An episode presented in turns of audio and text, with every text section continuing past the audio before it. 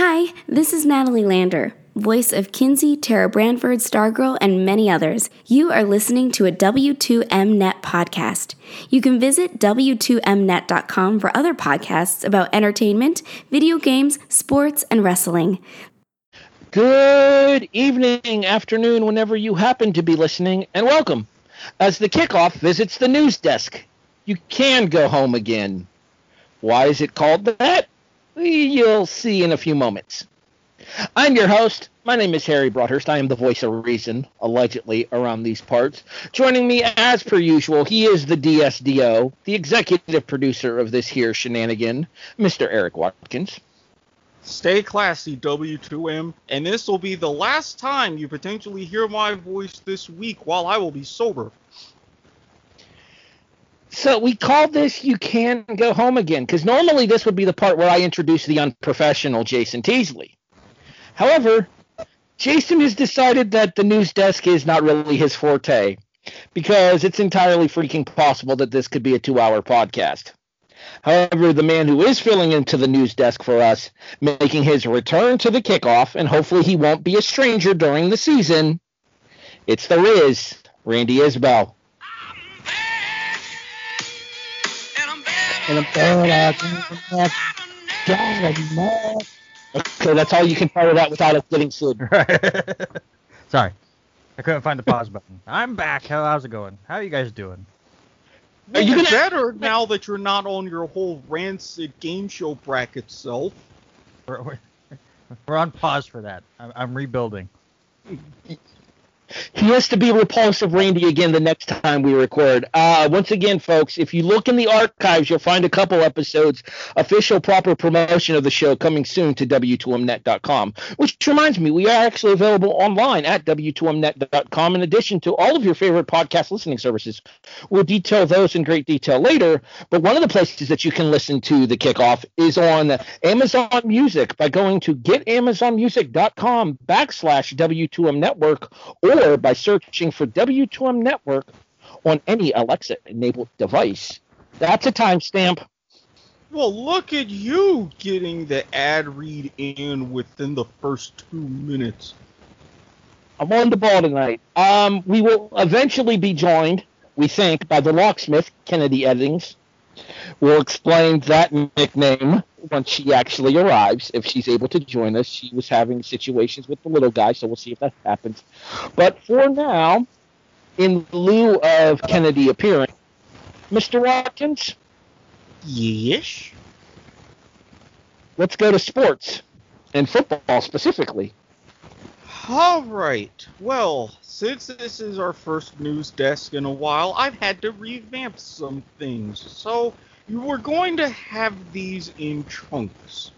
Our first chunk is appropriately titled What's on the Telly, with your subtopics Hard Knocking on the NFL's Door and Don't Change That Channel. So far, we've narrowed it down to five teams from the quickly approaching new season of Hard Knocks Dallas, Jason's New York Giants, Carolina, Arizona, and Denver. All of them in the running, with persistent rumors that the Jaguars could possibly volunteer for this season.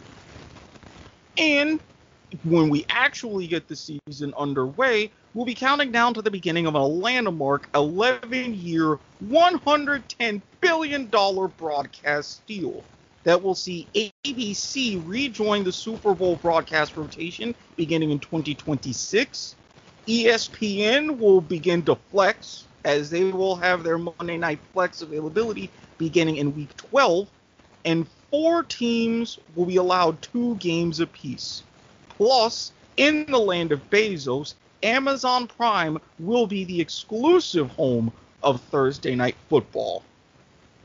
Yeah, because CBS and or NBC and Fox realized it wasn't doing enough for their ratings having games on a Thursday night. I don't know why sports love having like Thursday night a thing here in the NFL in Australia. I'm like, yeah, I get it, but there's a point of saturation going on here. All right, let's start with Hard Knocks here. Um, honestly, I, I kind of, I'm kind of hoping that it does end up being your Jacksonville Jaguars, Erik, just because of the probable interesting dynamic that we're going to see coming from new coach Ur- Urban Meyer and more than likely first overall pick Trevor Lawrence. I mean, I get it, but as is, I already know we're going to be on borrowed time before Urban Meyer starts losing a bunch, and then his heart issue could come back into play or a brain issue could come back into play. I mean, give him some time at least away from a lot of the cameras for a little bit.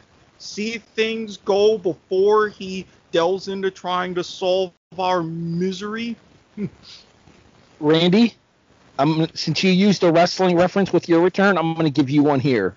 How long until how how long until Urban pulls a Shawn Michaels and loses his smile? Man, uh, week ten.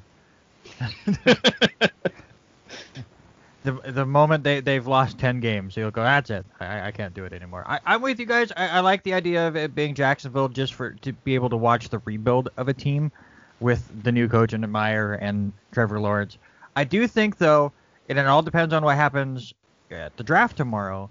But if the Denver Broncos end up still taking a quarterback with their first round pick, I would really like to have them on Hard Knocks just so we could see the QB battle between Lock and Bridgewater, and then whichever quarterback they get, and and seeing that develop would be pretty interesting for me too. If I'm Assuming not Locke is still going to be there. Right. if I'm not mistaken, Mr. Watkins, I believe both of us had a certain New North Dakota State Bison quarterback going to Denver at that slot.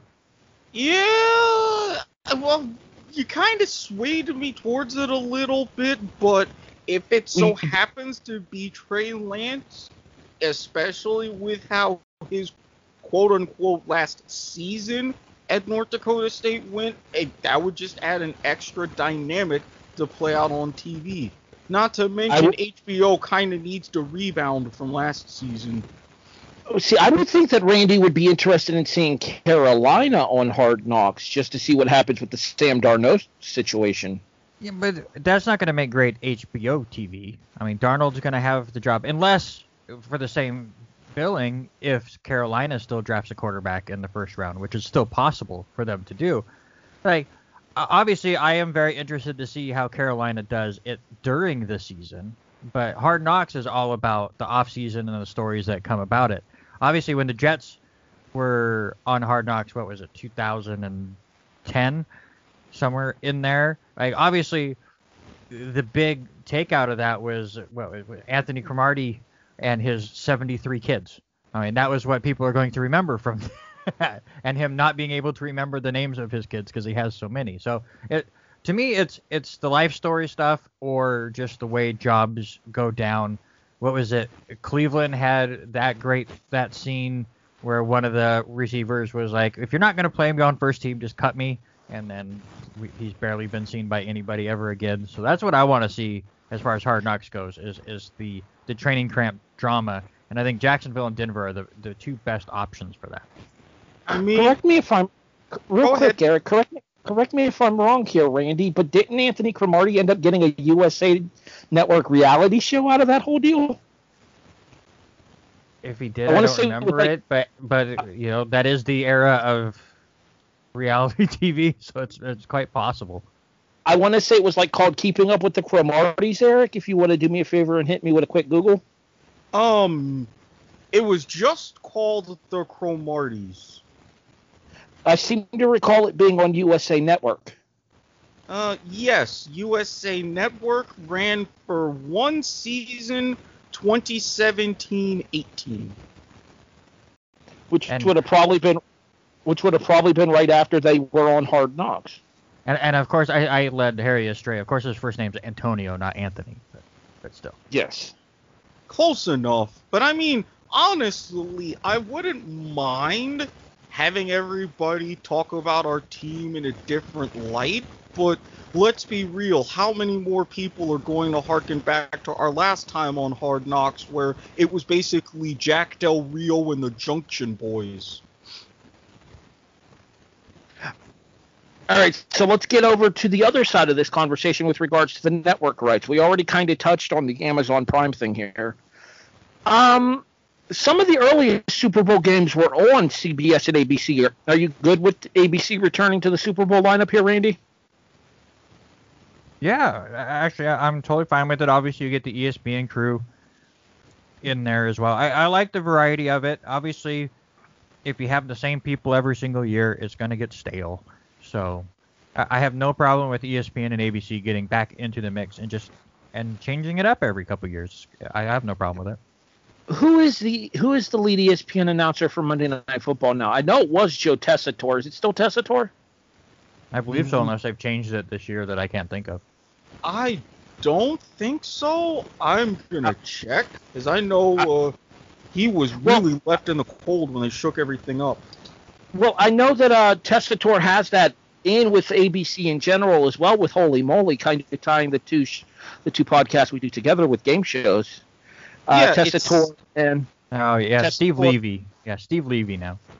Okay, yep, so Tessitore Steve Levy, is out. Brian Griese, and for the time being, Louis Riddick. All right, so it's Steve Levy instead of Joe Tessitore. See, now this could lead to possibly Tess being brought back because of Tessitore's alignment with the uh, with ABC. As long as if they're going to do Booger, keep him in the booking no. mobile, absolutely fine. Otherwise, no. No, keep no. Booger McFarland as far away from fucking television broadcast as possible. Now, if you really wanted to do something interesting, especially with recent experience in the booth and on the sideline, and I would rather have him in the booth, get yourself a real dynamic tag team with Joe Tessitore and Pat McAfee. That's just my personal opinion. Well, Pat McAfee works for Fox now, Erik, so I think that could be an issue because he's out contracts can be broken, son. Just saying. Uh, Pat McAfee. Pat McAfee is now the color commentator for Friday Night SmackDown, sir. Oh. Yeah, perfect. but the Super Bowl's on Sunday, so he's totally. Thank fine. you, thank you. But I mean, McAfee. If, if, if you look at his radio show, jumping around and being Sirius XM and not and this and that and podcasts and everything, the man is flexible. I, you would talk about his flexibility, Erik. Anyways, no. What I was going to say real quick about McAfee as well is, I think McAfee's got enough on his plate as is with uh, his ESPN college football commitments as well as his Friday Night SmackDown commitments. I don't think we're going to see McAfee add anything else to that. If he does do anything else, if he's going to work for any any network for the NFL broadcast, it would probably be Fox. I would think, since well, he's already working through Fox and the WWE as is. Well, if that's the case, then we may see him on uh, something else that I'm going to be talking about later in the show. Dun dun dun. So, but, but here's my question with all of that: What year is ABC going to get the Super Bowl now? Their first year in the rotation is 2026. Yeah. So oh. anything we say about Pat McAfee, everything yeah, change. McAfee's going to be fired by then for sure. so again, he could be wide open and definitely be available. Like I said, things happen.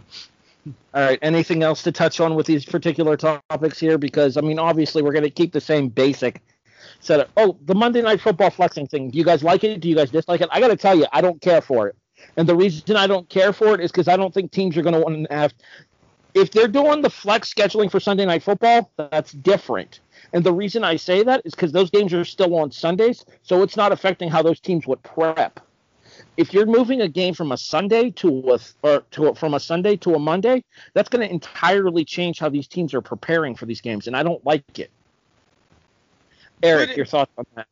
But at least in this case, they would have much more advanced notice rather than everything that happened last season because of the pandemic because I mean, if you see here, it usually comes out like days before, almost like the tail end of the prior week. It's like, hey, all right, because of these implications and everything, these games are being moved, yada yada. Not to mention, I'm really in favor of it because let's face it, these last few years, ESPN has really gotten the shit end of the stick.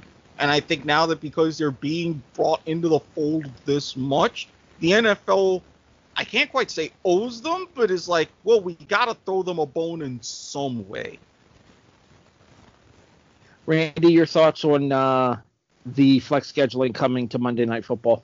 Yeah, uh, as Erik said, at least they have at least 12 days notice before they get flexed to Monday. So, like, teams will have plenty of time to change their schedule around. I worry more for the fans. Obviously, going to a game on Sunday night and planning around that, and then getting it moved back a day. We've we've all had jobs where getting that extra day off to make sure you still are able to go to that game can be a little difficult at times. Yeah, I would argue that it's going to definitely decrease attendance for certain games, uh, specifically with fan bases and maybe your younger fans, especially that might have school the next morning. Instead of being able to attend a game on a Saturday on a Sunday afternoon, might not be able to do so on a Monday night. All right, Erik, what you yeah, I can see that as being problematic. I would hope the NFL will begin to balance that out because they are leaning towards a more TV experience rather than in stadium, but we will see. All right, I think that wraps up our on the telly segment of the news desk. All What's right. on telly? Sorry. Mm-hmm. Well, that's okay. You you know you're typing the show preview for this, right? Yeah okay. Just making sure. Oh, this is why I'm actually efficient at putting up posts and stuff. Leave that to me. Wahaha. So, for this one, this next chunk, off-field issues. Yes, we know the big one, but there were a couple of ones leading before it. Well, um, in Lawrence, Kansas, they apparently reached the last mile after allegations came out from his time at LSU, you saw the end of head coach Les Miles' tenure along with the athletic director.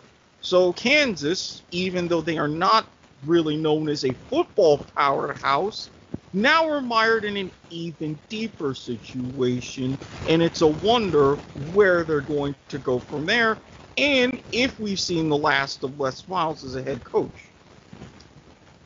then on to the more proper you justice, want- but unfortunate kind of story as it got buried deeper in the headlines. Kellen Winslow Jr.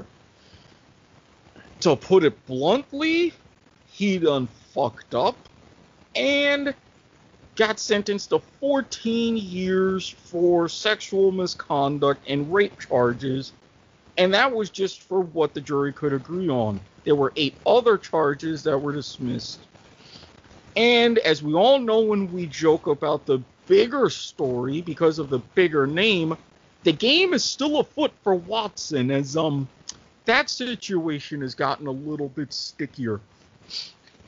Okay, maybe using the phrase stickier with regards to Watson's probably not the way to go.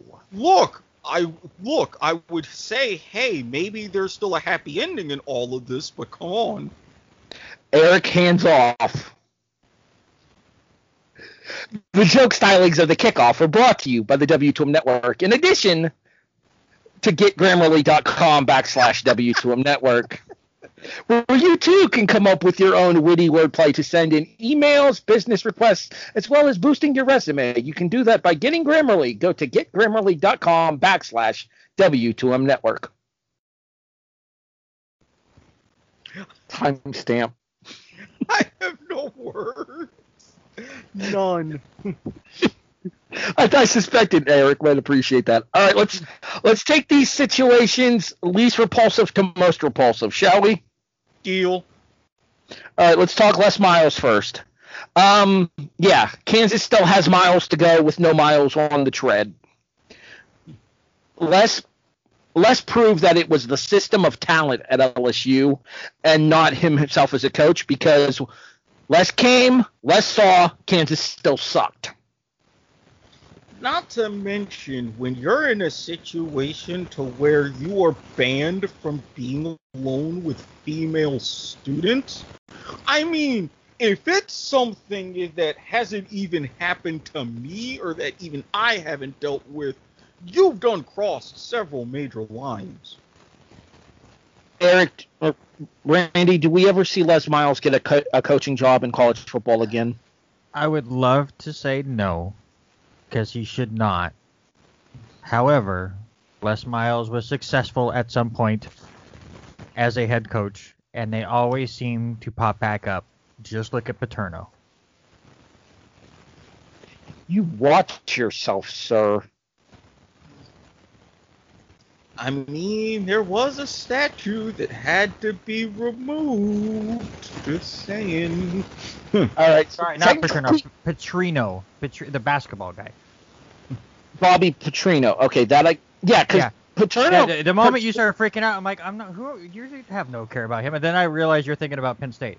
Petrino, yeah, the, the basketball guy that had just as much allegations as Les Miles, if not more, went away for a couple years and now is back coaching. So you mean Rick? He should That's not. Rick Pitino. Pitino? If They're you're all the talking the basketball guy. Yeah, they're all the same fucking name.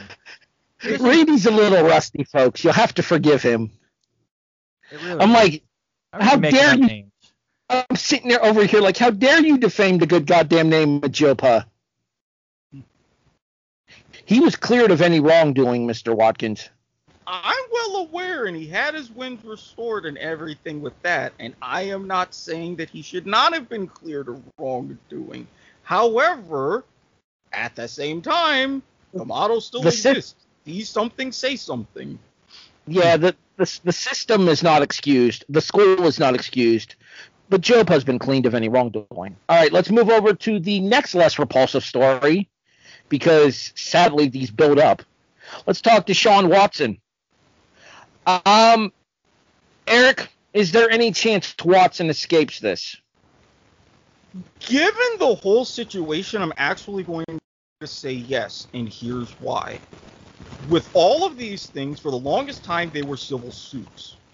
And all these civil suits were brought together by one prominent Houston area lawyer, but not prominent for exactly the best of reasons. More high profile sake of the cameras, borderline ambulance chasing, than rather major results in a courtroom setting. Yes, the tide did turn a bit when Houston PD was called in as far as regards to a criminal investigation. Not much more has come of that.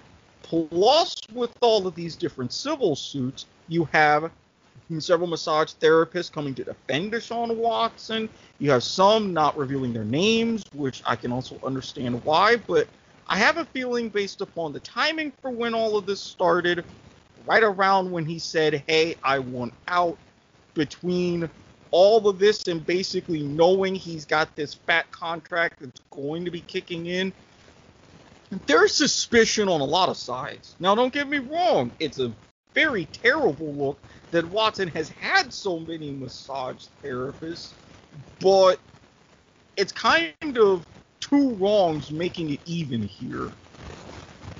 Yeah, I was gonna say it's not entirely Watson's fault that he's specifically looking for a specialized kind of massage, and you can't agree to do so in the moment and then cry foul afterwards if you're not physically forced to do anything. Because we've seen some of the text message exchanges that have come out, and Watson has said, and several of them that only asking if the person was comfortable with everything.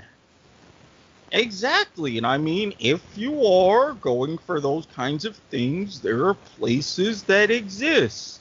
Rob maps, Tryst, what have you. If you're a man of means, there's a lot more doors that can open front and back.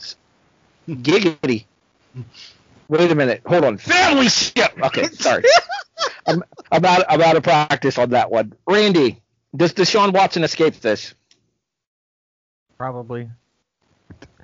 It, I, I'm getting more doubtful as the time goes. It seems like every step that they take continues to be the wrong one. Like the lawyer's like, well, the names aren't on it, so all the names started popping up. Oh, they need to put a face. They started showing up. So it's like every time his lawyer keeps trying to, like, not threaten, but like, it's like, come on, let- let's do something about this. It, it seems to backfire every single time for him. So I I just don't know anymore. He will probably play again. He may not play next year, but he will probably escape enough to still play in the NFL.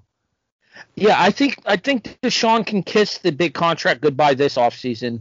But if he comes out of this relatively unscathed, I do think that there will be multiple teams willing to take a chance on him going forward. Kellen Especially with a Winslow. Bigger salary cap. Kellen Winslow. I'm going to put this as digni- dignitantly as I can. You ready, Erik? Ready? You ready, Randy? Let's do it. Fuck you, you fucking cocksucker. It's a good way to put it. Let's, let's move on. Exactly. May he rot in hell. and Uh, that you Kellen- should, and that you should never have anything to do with him again. He is Uh, forsaken in Coral Gables. Uh, Erik, I'm going to put it to you this way. Since Jason's not here, I'm going to put it. For, I'm going to phrase it for him. You ready? Yeah. Do the world a favor and take the Aaron Hernandez way out. Well, I mean, he can hang in there for as long as he can, for all I care. Piece of human garbage. All right, let's move on, Erik. All right. So with that, we've got our we've got our next chunk, the off-season formation. Now this is a combination of two things: to be or not to be virtual. With the Buccaneers being one team and others, players Hold on, Erik. push- Where, Hmm? where, where are your Buccaneers? under your bucking hat. There you go. You got it right this time. Finally, I'm very long overdue. Huzzah! All right, continue.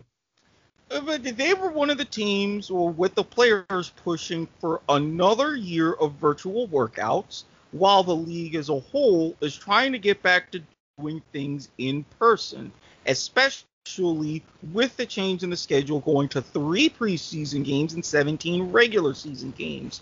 So, as we get past the draft, this could potentially be another interesting dynamic. But on top of that, in a lesser reported story, especially given the recent changes with the new CBA, the players are pulling a Randy Moss and basically going straight cash, homie, except for the one offensive lineman for the Chiefs who's getting his salary in Bitcoin, but that's another story. With the virtual workouts, the players also want a different pay schedule.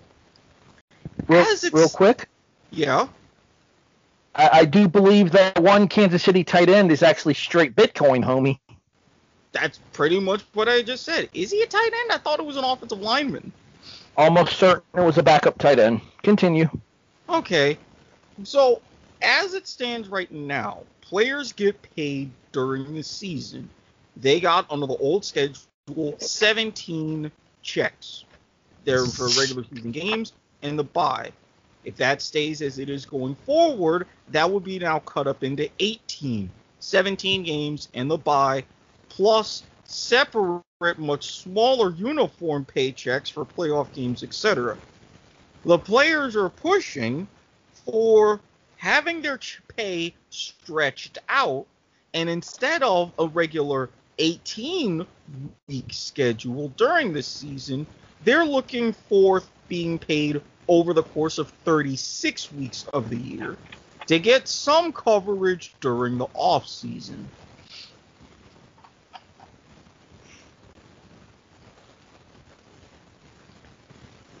Oh, sorry about that. Ha- Sorry about that. Had a little bit of a technical difficulty there. I'm refilling my beverage. Um, right. I don't think we, I don't think we've actually touched on the 17 game schedule yet, We haven't. which we should probably do before we discuss all what this all means for regards to the offseason workouts this year, because of the necessitation of switching up the offseason workouts to get everybody ready for that 17 game schedule. Randy, do you like the 17 game schedule? Do you think they made a mistake going to 17? Other other than it makes everything just sound weird. Like I predict the team's going to go 11 and six. Just sounds weird. Um, no, I, I give me more football. To get rid of one preseason game that we don't watch anyways. Give us a game that matters. I have absolutely no problem with it. I, I I'm surprised that they didn't add in a second bye week for it. Just to maybe that would help the, the players out a little bit. Um, I think we no. see that come up. I think we see that come eventually, though. Just maybe like we see some injuries start to pile up this year, and they realize that that extra week of rest is necessitated. Yeah, and and this is something I brought up on on my radio show when this news first broke. But I, if you add in that second bye week and you, you start the, the Labor Day week as they have for a long time, and you add in that second bye week, it almost is going to set up the Super Bowl to always land on the Sunday before President's Day, and then all of us will get that that Monday off after the Super Bowl that we've been asking for the longest time. No, we still wouldn't because President's Day is a federal holiday. I remember from experience.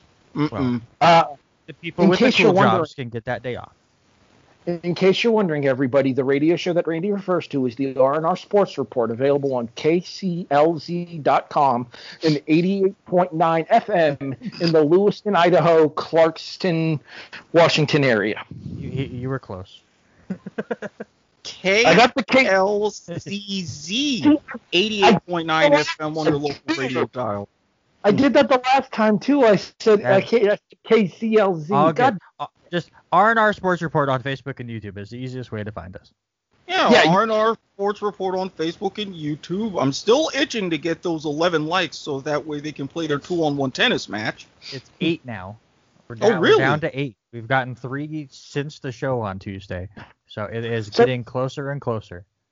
basically, y'all are gonna get your ass whipped by a girl, aren't you? No, No. it's a, an old Asian man. You're still gonna get your ass Oh. whipped. One thousand percent, we're gonna get our asses whipped. All right, as long as you've accepted that that's gonna happen. Erik, same question to you that I had for Randy. Your thoughts on the 17 game schedule? I I can't say I 100% like it because of the odd number, but I'm willing to live with it. Especially because they cut down the preseason games. I don't necessarily like the execution. Yes, I get to where you're going to expand with the international schedule, looking for other venues, and you're going to have teams playing internationally. Everybody in rotation is going to have one international game per season throughout the course of eight years. I'm absolutely fine with that. But I'm actually the opposite of Randy's point, is because starting in circa 2000, that's when the league decided that they're not going to start the season any earlier than the Thursday after Labor Day weekend. Now, if you were to go back to the old policy of having those first games Labor Day weekend, I honestly think that would be an even bigger boost for in stadium, you know, game day revenue, this and that, because it's like, hey, it's Labor Day, we got three days off, we're gonna go get drunk, fucked up, or whatever. NFL game in town, great. Season opener, we can go ahead and go down, pay our ungodly amount, and go see the team play. I would be fine if they did that. So that way, you can still accommodate that second bye week a couple years down the line and have everything still wrapped up by Valentine's Day. I think pushing everything forward rather than shifting everything back, I get the mentality, but to me, that's a bad idea. Here's what I don't like about it. I think the execution is flawed, and specifically the cross conference opponents for week 17 this year. What fucking sense does that make? Well, because of the scheduling formula, I yeah, the fact that it was the fact that it was added as late as it was to the idea to add the 17th this season and the the prior 16 were already locked in. I get that. But you couldn't slot this uh, this extra game weekend somewhere earlier in the season in order to keep divisional rivals as your week 17 opponents? Now, if they well, if they have that to where divisional rivals don't play week 18, I'm definitely going to be very disappointed. But as far as how that extra team would be set up, keeping in mind it's much easier to alternate who gets that extra regular season home game instead of a preseason home game between conferences rather than random sets of divisions within conference. So if you're talking about any sort of change to the formula, I think that was the best one. That I have no problem with because you can easily ping pong just like you do broadcasting rotations, designated home teams in the Super Bowl, etc., etc. It's like, oh, this year the NFC is going to have this extra game and then one fewer preseason game. This year, this conference is going to have the extra regular season game and the few one fewer preseason game. Randy, do you think that it compromises the integrity of the divisional races in order to have them playing non-divisional opponents in the final week of the season? I don't think they're going to be playing them the last week of the season. I, am pretty sure they announced that the added that the added opponents would be played week 18, the last week of the season. I'd have to to look at that, but I I would highly doubt that. I don't see that happening. Or maybe they put the uh, the added opponents on week 17 and then kept week 18 the same. That would be my guess. They the only th- thing that they've ever unified to do is have uh, divisional matchups that last week. Like everything else, it gets all mixed around and changed. Eh, I guess Erik, we'll see here in a couple weeks, but. Erik, you want to do me a favor and look up uh, look up the twenty the 2021 NFL schedule on uh, Wikipedia for me? Well, the 2021 NFL schedule does not officially drop until May 12th. Ah, so they actually haven't even announced who's playing who when yet. They just have the opponents announced. Yeah. Mm-hmm. Correct. Okay, well, then I'm going to be okay with this under the caveat that they keep divisional rival week the same for week 7 for week 18 now just because of the fact that I think that it highly invests people in the divisional games when you're specifically facing a division rival, and especially if you have something on the line. Look at what happened with uh, Jason and how pissed off he got about the uh, the Eagles and Washington game from Sunday night last year on Week 17. Yeah, I can still feel the salt all the way from West Virginia in that moment. Legit. All right, so that's the scheduling one. What else was uh what else was part of this chunk, Erik? The pay schedule. The players are saying they want their checks or they want their salaries spread out over 36 checks instead of the normal 18. I, am I, sorry, I'm, I'm honestly surprised it hasn't been like that already. You're expecting them to show up and then you're not paying them until the actual season starts. I think the moment that all of these OTAs and start things start, that that's when you should start paying these players. Not to mention, if you're dividing it into 36 checks, you're just basically giving them the same amount you would for those 18 weeks. Just divide each check in half anyway. I don't understand how it's that much different for the owners to be able to do that. I completely agree. Not to mention, if you're going to have that extra level of stability in income, knowing, okay, this is when it's going to start coming in, then I would be good with that because I think it would be one major thing towards helping a lot of players not go broke after five years. Because obviously more, you have the symposium that's doing something, but with something more like this to where it's more lengthened access to it, great. The only thing is, how would the NFL do that as far as with discipline when it comes to finding game checks? Well, I, I would think that I would think that it would be the the game check fine would be doubled because you're getting half the pay that you would be getting on a weekly basis. So that would instead be logical. Of being, instead of being fined one game check, you would be fined two game checks, which would be the equivalent to one game check from previous years. The other thing that we don't mention here too is you mentioned like these players that would be getting these paychecks in the off season, Erik, would keep them from doing dumb shit like robbing poker games. Yeah, I mean, hey, if I know that I had that kind of steady money in the off season, I'd save a little bit, I'd play some shenanigans. I'd be fine with that. That way, it's like, hey, less things that I need to do and worry about. Mm. Okay, next up. All right. As part, as part of this set, I know there was one other thing in this set that we didn't talk because we got caught up on the 17 game schedule.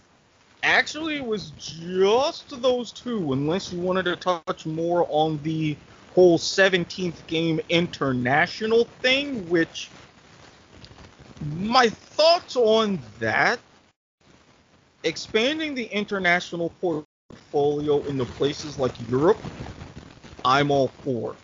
Because Europe, you have a strong presence for gridiron football. I've seen it for myself, and they're even launching like an updated modern European league. Correct me if I'm. I was going to say, correct me if I'm wrong. Doesn't Italy have its own American style football league now? Italy, Germany, England in their university system, Ireland, the Netherlands. Exactly. So you're starting to see more and more of the American influence on the, the version of football that we Americans call football starting to expand into Britain, similar as to we're starting to get more more influences in regards to what the Europeans call football and soccer here in the States. I think more and more people in the States are starting to watch either domestic or international soccer as well.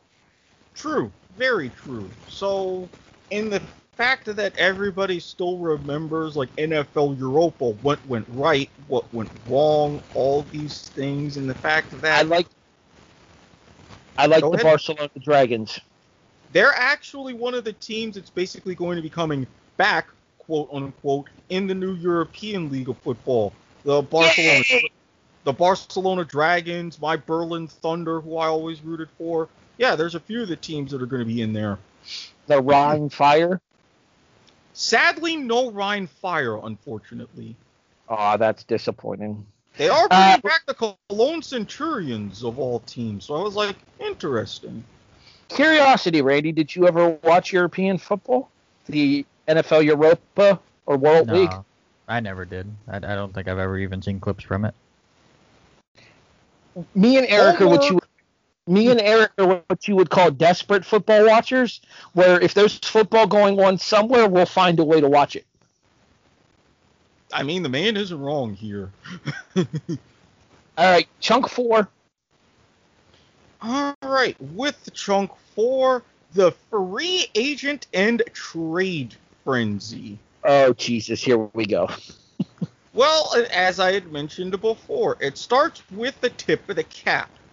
The NFL salary cap came out for this season. It's down about 9% to 182.5 million. But starting in 2022, there's projections that that number could hit at least 200 million and be going higher. So All right. Let, let's tackle these stories one at a time here because there's quite a few of them in regards to the free agency. So we'll tackle them one at a time here. Oh, uh, yeah. Randy, are you surprised that the salary cap went down given all the circumstances from last year's contracts? Yeah, hundred percent no. I, I, I expected it to go down with everything that happened with COVID. I'm surprised it didn't go down farther than it did.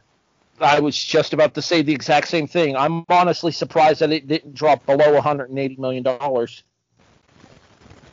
Erik, I mean, personally, I was anticipating something closer to 175 because the big battle was okay, take your big hit now and then have your TV money coming in, or spread the pain out for a few years. And it looks like with an anticipated much quicker recovery and a lot more TV money, they're like, eh, we can all win here. So I knew it was going to go down, but I'm slightly surprised that it was able to stay at this number. Not to mention, I would think that teams would be smart enough to work in deferments on back issued contracts for these players that they need to re sign in order to push their bigger contract years to a time frame when the salary cap does approach 200, 210, 225 million dollars. Well, it's funny that you mention different things like deferments and whatnot. Segue. because there's been some re-signing of some deals, like say for example, Big Ben will toll once more in Pittsburgh, as he's signed and restructured as signed for one year, fourteen million dollar deal, but it's spread. Go ahead. As opposed to the forty he was supposed to get this year. Yeah, that was originally going to be the cap hit over $40 million. The way that his deal worked out, one year 14 million, but spread out to where the team will save $15 million in cap space. Tom Brady also did something very similar with his deal, and you start to see not quite Major League Baseball Bobby Bonilla esque contract deferments, but something to where you'll still get your money, but we're going to be saving our cap hits for right now. Well, like look at the look at the contract that uh, as much as I hate to say his name because we know how much it giddies Robert Taylor when we do. Look at the kind of contract that Patrick Mahomes worked out in that regard. Where his contract where his contract now is incredibly team friendly to allow them to sign both a line lineman to protect Mahomes as well as weapons to get the ball to. Uh, uh beauties of a roster bonus. Randy, your first question with Mahomes or not Mahomes with Roethlisberger signing the one-year extension. Do we think Pittsburgh takes a quarterback in this year's draft and that they train under the Big Ben tree this year in Pittsburgh? If they do, it'll be round two or three. I, I don't see him taking one in the first round, just because all of the good ones are going to be gone before it gets down to them. So yeah, maybe they will 24. take. Yeah, they'll take a flyer on somebody, and then after that, maybe they look to to trade for a veteran quarterback that is sitting as a second string somewhere as far as the gap goes, and then they rebuild from there. But no, I, I don't. I, I, I can see them this weekend drafting a quarterback, but it won't be that that sexy pick that people are go. Here is the heir apparent. They still could be because uh, we see plenty of times where a good quarterback comes in the later rounds, but it, will be a, a a quarterback that is going to take some time to learn the system and, and grow under Big Ben, and it won't be that one that everyone nails down right now, going, that's the next Russell Wilson that they got in the later rounds. That's the next Tom Brady a lot of people are going to go, they drafted who? So we saw kind of Pittsburgh do this with Roethlisberger under uh, Mike Tomczak, where Roethlisberger sat under the tr- the learning tree under Tomczak. Erik, do you think we see a similar situation in this draft in the later rounds, like Randy was mentioning, with Pittsburgh drafting Ben's eventual replacement? I definitely, I definitely think so. I mean, the Prime one would take a nice day two flyer because you've already got your continuity with Mike Tomlin. He just got a contract extension. You know, your staff's going to be in place, so you don't want to have too too many changes for whoever you bring in, knowing Roethlisberger's time is done. But if you have a guy that's like, hey, you're a bit of a project, sit for a year, learn what to do, what not to do, how to properly ride a motorcycle, etc., etc., and then everything will be marching on. So, wouldn't surprise me if Pittsburgh is very deft in making that move. Go ahead, Randy. I see you looking up something. You have something to add here? No, no, I was looking at fantasy baseball. Ignore me. Okay. Oh, speaking of baseball, did you see the beating the Braves put on the Cubs the last three days? I saw I saw Anthony Rizzo strike out Freddie Freeman. Yeah, well, Freddie Freeman went four for four against the Cubs pitchers, so Rizzo was the only one who could get him out. Uh, while, while we're doing this, I'm working on a trade, so we're, we're talking all these trades, so it, it, it got me in the mood. All right, so that's the Big Ben situation here. The Brady situation, uh, as scary as it is, Erik, Tampa Bay might be coming back stronger next year because I do believe it is now official. Every single starter from last year's Tampa Bay Super Bowl franchise is returning for the 2021 season. Even a return of the clown, which I'll get to in a moment. Oh. and the backup quarterback, the one that saved Brady's drunken ass at the Super Bowl parade. Never doubt having a good wingman. All right, Erik, who's next? Well, going from more conscientious, lower end contracts to the big one that everybody had been talking about and everybody was looking forward to, so the story would finally be over. For the Dallas Cowboys, it was one step forward, two steps Dak. Dak Prescott got his deal. Four years. Four years, 164 million. Of that, 126 million guaranteed. Of that, a 66 million dollar signing bonus, a no trade clause. He will stand to make 75 million dollars the first year of that deal and over a hundred million the first two years. And the Cowboys are going to go a combined 17 and 15. Wait, that's not right. That's only 32 games. Son of a bitch, it's throwing off my math already. The 17 Cowboys are going to. 17 and 17. Yes, that? that? works. That works. That. Guys- oh no! are- I just. You guys are forgetting they're gonna go 17 and 17 and win the division both years. Actually, I changed my mind. You ready? 16, 16, and 2 because there's always a fucking tie. Oh, there's going to be more of those. More on that later. Dun, dun, dun. Dramatic reverb. I just like setting up Erik for later on in the show. Um, well, we proved that the Andy Dalton experiment was a failure in Dallas. Here's the question, Randy. If you own an NFL franchise, let's put you specifically into Jerry Jones' shoes here, which, ew, gross. I need a shower just thinking about that. No, don't put me. Don't put us in his shoes. Put us in that 12-person hot tub. We'll take care of it from there. No, I, I ain't putting you anywhere near a goddamn hot tub, Erik. Anyway, Randy. Um, is this the right decision for the Cowboys' future in re-signing Prescott? Yeah, I think so. He he was he was not the problem last year. He was playing fantastic before the injury. So yeah, I, I- I have no problem with them giving that kind of money. Again, looking at the cap space this year with it being lower, it, it, hurts a little bit.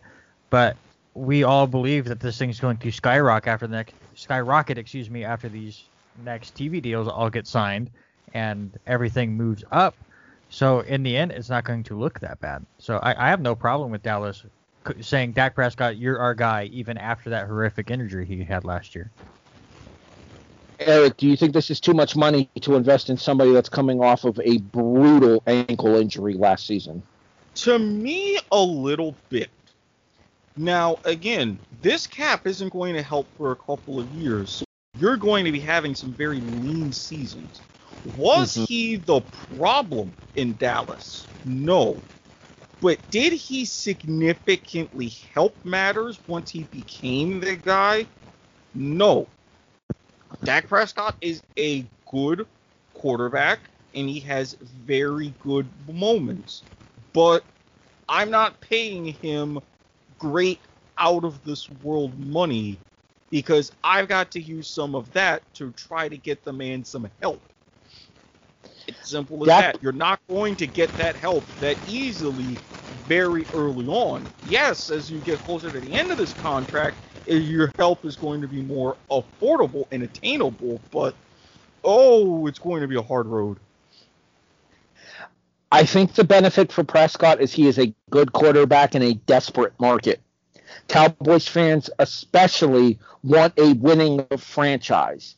And having sat through what they sat through last year with the combination of Mike McCarthy and Andy Dalton controlling the franchise, they realized that Prescott was the better of the two options. And I will openly admit that I was wrong about that last season when we did our show preview. Because I did say that Dalton would end up being the end of the year starter in Dallas, but it wasn't going to be because of injury. I said it was going to be because of poor performance. There was a poor a poor performance from a Dallas starting quarterback last year. It just happened to be Dalton instead. Gee, now what could have possibly gone wrong when I had mentioned that and given his performances in Cincinnati? Hey, you watch yourself because to Buffalo Bills fans, Andy Dalton is still a sacred name, sir. Okay, one moment to help you get into the playoffs where you got beat 10 to 3 thanks to the Ah. Intercepticon. Come on now. Yeah, we may have only scored three points in that game, but you only won one game last season. Yeah, but I mean, even still, up until last year, we still had bragging rights about who between us got into an AFC championship more recently, it still took you a while to kind of take that back. Who, who, who would that be now, Mr. Watkins? Yeah, like I said, it took you a few years to take that title back. Finally. Randy, Randy would like to chime in here, but unfortunately his team won two games in the least opportune time and cost themselves the number one pick. Yeah. Look, at, at least you didn't go like uh, Philadelphia did in 68 and throw snowballs as a guy dressed as Santa Claus. And then again, Buffalo should have even thanked New Orleans for what happened late in that season. Otherwise, the Juice would have been wearing green and white. Just saying. Okay, but history says that if OJ, never mind, we're not going to go down that rabbit hole. Uh, all right, who's the next? Who's the next free agent signing to discuss? Well, you know what they say. Always drink your water, cause OJ can kill you.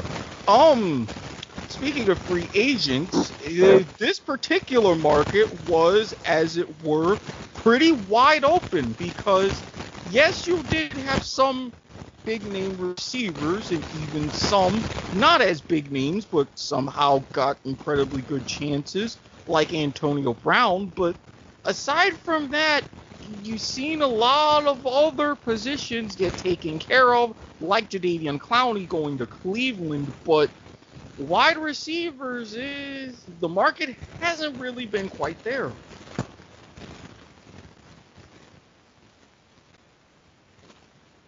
Sorry, I had I had my microphone muted for a second there. Uh, there's been a few wide receivers that have happened to find happy homes in other places this offseason, though, Erik.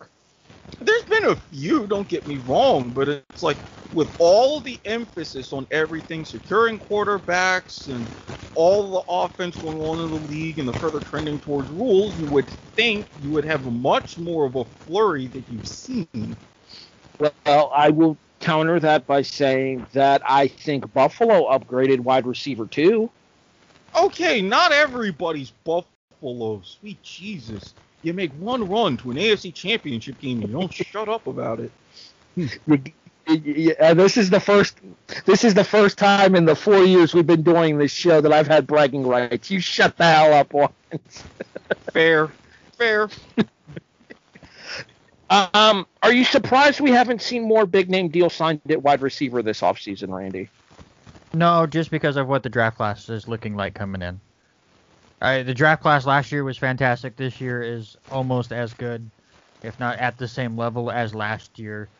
I, I, I see wide receiver almost becoming like what running back was for the longest time, where teams would rather rebuild that core through the draft and not pay out the wazoo for aging wide receivers and just continue to rebuild here and there. Obviously, you're going to have the the anomalies in that deal and the really really great wide receivers that deserve the big money. But I, I think a lot of the wide receivers kind of had to wait a long time because I, these teams are kind of waiting to see what they get in the draft first before they get some of the more veteran guys.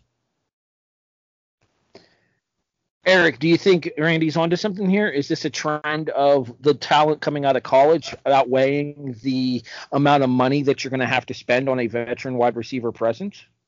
I'm honestly going to agree with him because with the advent of the rookie wage scale and with collegiate offenses now having a lot more elements in the NFL, you real teams are going to realize, hey, if we can get all this top caliber talent even in the first round for and we can lock in at say three, four, five million a year as compared to fifteen, let's those extra millions going elsewhere. So eh, he's on to something there. He's not entirely rusty.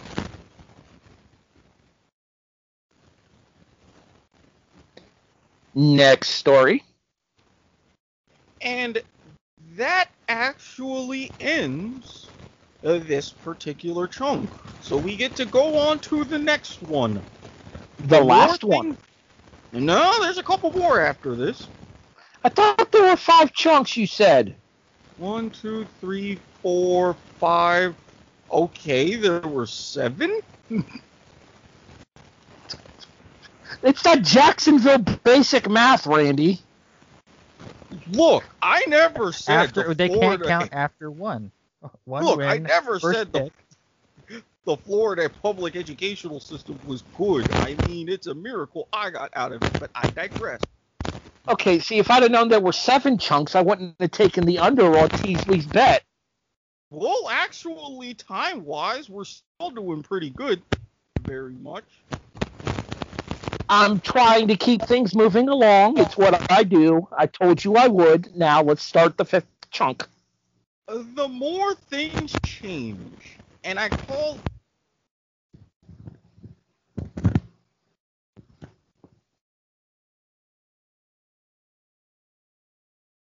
Okay, so we were made aware during the course of tonight's broadcast that there are some technical difficulties with the first half of the podcast. We apologize for the inconvenience and we believe we have the situation remedied. We now return you to the kickoff news desk. You can go home again. Here's the anchor man, Erik Watkins. I mean, of all the times I make one damn Bill Maher joke and then everything goes to shit. Duly noted. Just don't say certain things about a certain virus on YouTube, and we should be okay. Fair enough. Fair enough. But as I was uh, going with this, with the more things change, the part of this I dubbed the Bill Maher special, and I was curious if either of knew either of you knew why. Are you saying it's time for new rules? Look at the big brain on this fucker. that was actually my favorite part of politically incorrect. Yep, and it also he kept that through with real time, which it's a good show in doses. So, I can only I can only handle so much of Bill, Bill Maher at once. That's fair. So, first off, the NFL announced new rules with their set of rule changes. Jersey numbers, you're going to see them more like you would in the collegiate system. If a player happens to buy out the jersey supply that's already made, he can change his number immediately. Otherwise, he would have to wait a year. Tom Brady's come out with his feelings about it, and you've already seen some players begin to make moves going forward. But among those, not just with the jersey changes, Uh, Real, real quick, can I can I explain why why Tom Brady has made his opinions known about this? yes. Because he spent too much time listening to Cardi B and Meg the Stallion, and thought it stood for whiny ass pussy.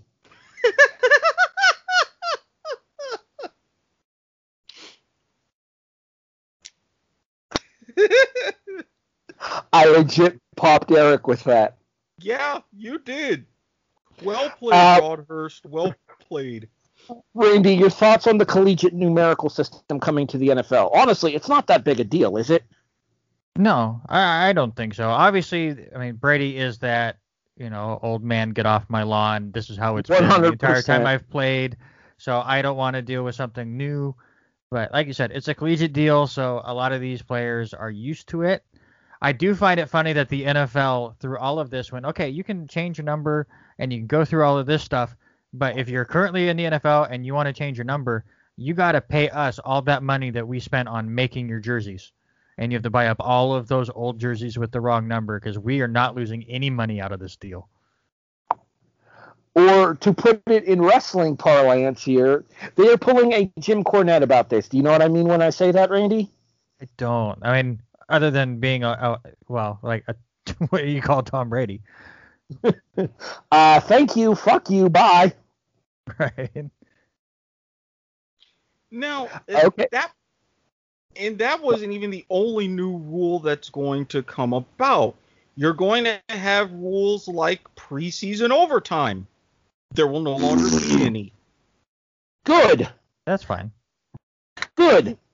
Overtime, overtime in an exhibition game is the most pointless fucking thing there is. There's a reason that the baseball teams, once a game is tied after nine innings in an exhibition baseball game, are just like, fuck it, let's go home. Eh, sometimes they'll play a tenth. Sometimes. Eh, It doesn't matter. Why risk the injuries? And not to mention, usually that late in exhibition games, it's the third and the fourth stringers anyway. You're not going to see anything there that you won't see on the training grounds during the course of the week. Yeah, and, and on the Major League Baseball front, there's even times where they just end innings if there's one or two outs. If the pitcher's just getting blown up and they're like, no, we're done. Let's just move on to the next inning. We, we, we've seen what we'd need to with him. So that uh, actually, that actually happened to Atlanta twice yeah. in a game that I was watching with the Cincinnati Reds in the exhibition season this year. Yeah, so I, that's what exhibition should be about. Who cares what the final score is in an exhibition game? It's all about getting those reps in. The pitcher for the pitcher for Cincinnati had already allowed three runs. It was first and third. He threw his 20th pitch of the inning, and the entire Cincinnati Reds team walked off the diamond. I mean, hell, like something like that, I was in favor with MLB, and honestly, I'm in favor of the NFL doing this too. No extra late game strategy or having to do this or kicking extra point or going for two just for the sake of avoiding overtime. Now, if you don't want to worry about it, you don't have to worry about it. Now, Speaking of for two, I'm actually going to chime in something on the news desk of my own here, Erik. Go right ahead. They are making a rule mandating in college football with the start of the 2021 22 season that teams must go for two starting in the second overtime instead of the third in an attempt to expedite the games. That's actually what I was going to get into when I had the collegiate rules, because there's a couple more NFL rules that are actually going to be pretty significant as well. Okay, stop, rewind. the prior conversation does not exist. You clearly imagined it in your head. Now back to Erik. So, the two other rules are for to help with onside kicks. There is, I believe this is on a one year trial, where you can now, as a recovering team, allow or line up no more than nine players within 25 yards of the ball on a kickoff. Um, can and, I, I just can I just simplify the entire onside kick situation? What was it that we What was it that we discussed last year? Wasn't it like fourth and fifteen, basically? Yeah, fourth and fifteen, and if you go online through like uh, secret base or what have you, they mentioned line up at like a fourth and twelve. Exactly. Why don't we just go to that instead of risking all these people getting hit in these collisions on fourth on uh, onside kicks now? Knowing what we know about the damage that concussions can do to people. Sorry, I have the hiccups. I apologize. But knowing what we know now about the damage that concussions can cause people and that can that repetitive head trauma can cause people, why are we still making onside kicks a thing when that's one of the most physically damaging plays in the National Football League when it comes to head trauma? Look, I completely agree with you. I honestly think in that particular spot in declaring an onside kick, go for like an onside play. Fourth and 12 from your own 33. If you can get to the 45 yard line or beyond, you keep the ball and you move forward. Otherwise, defense gives it up. And even in that situation, you decide you want to do that, but it's not entirely beneficial. You can even go ahead and not entirely defeat the purpose, but punt in that situation to set up a safer formation. I'd be good with that too. Randy, um, your thought Randy, your thoughts on fourth and twelve? I, I would rather, since kickers don't get enough love, why not let the kicker kick it from 40 yards and they have to hit the post? Honestly, in that kind of regard, I would have something better. Not necessarily for onside kicks, but for kickoffs in general. in order to determine who gets the ball at the start of the game, the kickers have to play a game of three bar. I mean, Cody Parkey would be excellent at that. he would hit all three on one kick. Or no, who was it? The kicker for um freaking what was it? Uh, Rice. Tulsa, I think. Rice, Rice, that was it. The quadruple doink where he hit both uprights and the crossbar twice. You see that kick, Randy? Have you I, ever I seen that play? Oh yeah, I've seen it. That was so was so crazy. But I, am with you guys as far as the onside kick goes. Obviously, they've neutered it with with, uh, with the way they've set it up, which is uh, fine because you know they did it for safety reasons. So just get rid of it and come out with something more clever. Exactly. And even for kickoffs in general, if it's all about the returner and a kickoff return, do like in the A7FL, just modify it. Have five on one. I mean, if you've got one guy that you're kicking off to, like by himself, if you can beat five guys on a return for a touchdown, get a touchdown. Done. I mean, it's how do I put this politely here? You guys remember the backyard game, uh, kill the guy with the ball? Yeah, kill the carrier. Okay, so that's the more polite term because it was called a different thing here in Ohio, and I, I was gonna say I, am a little older back before the PC era, and it was called something completely different, but we don't yeah. bring that up here. I, I, I know exactly what it was called, but I'm like I heard it called that, and I'm like this will work just fine universally. I, I believe I believe the first part of that phrase was smear. Yeah. Yep. Yeah, we'll we'll stop right there though, in the interest of not getting kicked off of Utah YouTube like we're Black Irish. Yeah, leave I, that to I, Black Irish. Which oh boy, the next episode. Yeah, Randy B. wow, left me hanging. Ouch, that hurt.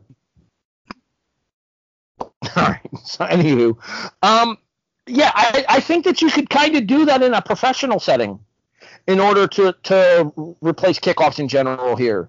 Don't have a bunch of people running full speed. Don't have a bunch of people running full speed down the field. Just set different guys at different intervals. And if you get up to like the 40, you get up to the 40. If you get up to the 50, you get up to the 50. If you get to the 30 of the opposing team, you get to the 30 of the opposing team. If you can beat everybody and score, it's six points. Exactly. Not that hard. Not to mention, it would put emphasis more on special teams, and you could get kickers that can actually tackle, and they would be even more celebrated for it. Not to mention, you could also it would also put more of an interest in guys like um. I think you're going to hate me for saying this, Erik, but it all goes back to Buffalo for me. People like Steve Tasker would get more credit for being such excellent special teamers. This is true. I, I can't give you fault when you mention guys like Steve Tasker. Can't be mad at you for that. All right, continuing on. So the final new rule of significance for the NFL we here have covered all varieties of football on this show, and we all remember the fondness that was the Sky Judge. Well, I believe it was the Ravens who put forth the proposal to essentially implement the Sky Judge in the NFL. The NFL, be it through the competition committee or elsewhere, said no. But they're going to modify it to where referees who handle video review upstairs will have more authority and referees on the field will be able to consult with them more often in a variety of certain situations. As it was stated, it's something that they do off the books anyway, but now that it would be more codified. So what you're saying is now games are going to last four hours because there's going to be constant communication between the referees. I wouldn't go that extreme yet, but it wouldn't surprise me. I, I, don't understand. I don't understand what the big deal about implementing the Sky Judge is. Everybody agreed that it made the XFL much more watchable. It allowed it allowed plays to be corrected immediately without having to go through the tedious process of reviews. It automatically makes corrections for mistakes that, let's be honest, being a referee, being a linesman, being a judge in the NFL is hard work because those guys are constantly on the move. Those guys are constantly doing stuff on every single and ladies because there are female officials as well. They're constantly doing stuff on every single play here. They can't see everything. It's physically impossible. Whereas if you have somebody up in a booth that is watching the game from all of the camera angles that we're getting on television, if there is a blatant infraction on those angles on television, then they should be able to correct course on the course of the game and make those situations correct. It's not that difficult of a concept, is it, Randy? No, not at all. And especially if you set up a time limit for it, where, as you said, it should be indisputable by far, just for those way egregious calls. I mean, obviously, the coaches can still do their normal replay system where, okay, now go take a really close look at this catch. But just have a sky judge out there to go, nope, that you missed that. Like I saw one replay and that was really wrong. Like I don't think it will change a lot of calls, but it'll change those ones that everyone loses their mind over, where it's like we saw one replay and you you missed that call. Again, like you said, Harry, that job that job is extremely difficult, and I don't envy any of those guys for doing it. And if they miss a call and we just fix it, I'm not going to blame the umpires for missing it because again, there's 22 guys that you have to be watching on that field. You're gonna miss And- a play or two throughout the game. 22 people on the field at any given time, and what, six officials? I thought of the crew was like seven or eight. Okay, so either way, it's still two to three people per official. Yes, and you have So- to stand in certain positions, be in Mhm. certain places because your job is to only monitor certain areas. So I completely agree. Have a sky judge. You will look at the game, and if anything goes on, and especially for the benefit of the TV audience, you hear what the sky judge is saying on a call. It's like, yep, I saw this. This was this. This is that. This is what it should be. Off you go. Done. Right. And that's something that television would really like to do as well because you could almost do this as like you could do like a running feed as well through like a website or something or through an app or something for television where you get that direct audio that would drive people to download the app and listen to the audio from the sky judge throughout the course of a game. You wouldn't even need that. You do it. Uh, obviously, Erik is an Aussie rules football fan like me. Every time that they Mhm. have a replay, you just hear that conversation. Obviously, he's not going to be piping in every play. I I honestly, the way I would set it up is the sky judge has until there's 20 seconds left on the play clock. If he's not seen anything egregious by 20 seconds, then nothing is moved on. Nobody's waiting for it. So obviously, if the offense runs up and does their play, then and he hasn't called in yet, then that's fine. But just just Well, uh, it's never stop like the clock, it, but just have him be overlooking things. And then if you see something, then you hear him call in and go, "Hey, this was missed egregiously. I saw it within these five seconds, and we need to fix it to this." Well, well, not to mention you mentioned the uh, 20 second clock there. If the offense is rushing up there to, to do it, it's basically like the offense trying to avoid an instant replay on a questionable catch as well. Absolutely. Absolutely. You can keep that in, and honestly, with Randy, you're absolutely right. If you you can do it both ways. Say if you have your app, or like now that ABC is going to be doing Super Bowls again, and something like this happens, you know how ESPN for big games has their mega cast. Have one channel with their mega cast, see everything from the Sky Judge, right there. And then for other games, you can do like how they do in Aussie rules and even in rugby league in Australia. You have him or her in the bunker. You make the call to the bunker. Everybody at home hears the conversation, and then they show the decision, and then that's that. On you go. Not that Honestly, hard. And you're telling me that you wouldn't drive people to like uh, what's the NFL called their total access or whatever they call their their game day thing. Mhm. They're you- you're telling me people wouldn't go to game day to listen in on the Sky Judge conversations like that? I guarantee you people would. Yeah, and if you're going to have like full game replays with on like uh, NFL Game Pass, if you're going to have it from like the all 22, you can also have that behind that paywall from the Sky Judge. See how they saw the game and what was going on. So it's not like it's it's not like it's that difficult of a concept. I think the thing is is teams are worried about constantly delaying the games and stuff, but I think that having a sky judge would get rid of some of these delays that we see. Like Randy said with having the ability to having the ability to correct these egregious mistakes within the first 10 within the first 5 to 10 seconds of them happening. Completely agree. Completely agree. All right, let's let's move over to the college version of new rules, Erik.